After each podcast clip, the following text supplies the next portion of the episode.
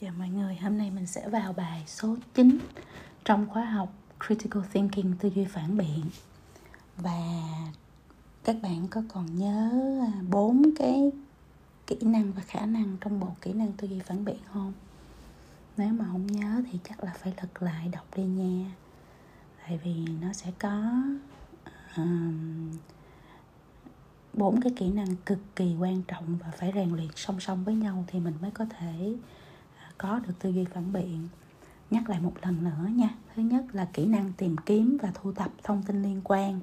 Thứ hai là khả năng nhận biết và quản trị thành kiến. Thứ ba là khả năng lập luận logic. Thứ tư là kỹ năng giải quyết vấn đề một cách có hệ thống.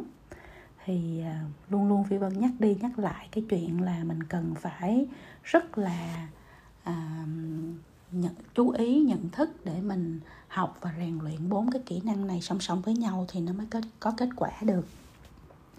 Hôm nay mình vào bài số 9 thì nó là phần rèn luyện của tư duy phản biện.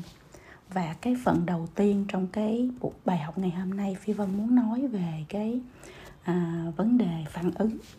Ha, thì cái tựa đề của cái bài rèn luyện này là cho tôi 5 phút. Nhiều người mình có thói quen là mình phản ứng quá nhanh người khác vừa nói cái gì vừa đưa ra ý tưởng gì là mình nhảy vào mình phản bác ngay. Mình có thể mình nói là khó lắm không được đâu. Vậy sao được? Cái này hồi đó giờ chưa bao giờ làm. Hay là à, cái này mình đâu có nguồn lực đâu mà làm. Có những cái ý tưởng nó đã được người nói suy nghĩ và nghiên cứu rất lâu rồi mới nói ra. Cho nên bạn vừa nghe xong chưa kịp suy nghĩ mà đã vội vàng phản bác người ta như vậy là bạn chưa có thực sự là dành thời gian để hiểu về cái vấn đề mà người ta đưa ra đó nếu bạn chưa hiểu thì tại sao mình không nên phản bác ngay mình hãy nghe cái lời chia sẻ sau đây của um, Jonathan Ive khi phát biểu về Steve Jobs. Steve Jobs yêu quý các ý tưởng và ông rất tôn trọng quá trình phát triển ý tưởng. Có lẽ Steve là người hiểu rõ hơn ai hết rằng một ý tưởng có thể có sức mạnh rất vô biên, nhưng khi mới ra đời, ý tưởng đó cũng mỏng manh, yếu ớt, dễ bị tổn thương và dễ dàng bị người ta gạt bỏ. Các bạn ha, đây nó không phải là cái mình tự nghĩ ra mà đây là một cái bài học mà người có thể nói là rất là sáng tạo và nhiều ý tưởng nhất hành tinh này đã nói về cái việc là ý tưởng nó có thể mong manh, yếu ớt, dễ bị tổn thương, dễ dàng bị người ta gạt bỏ khi nó mới sinh ra đời như thế nào. Có hai điều người ta hay làm.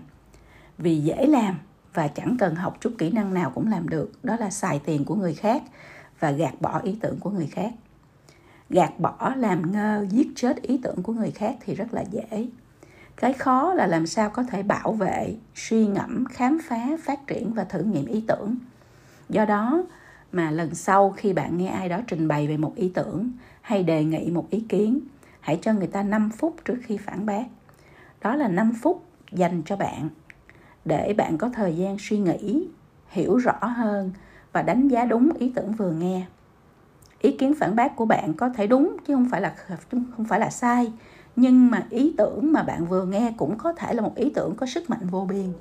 Nó chỉ cần được chăm sóc nuôi nấng, yêu thương và phát triển mà thôi.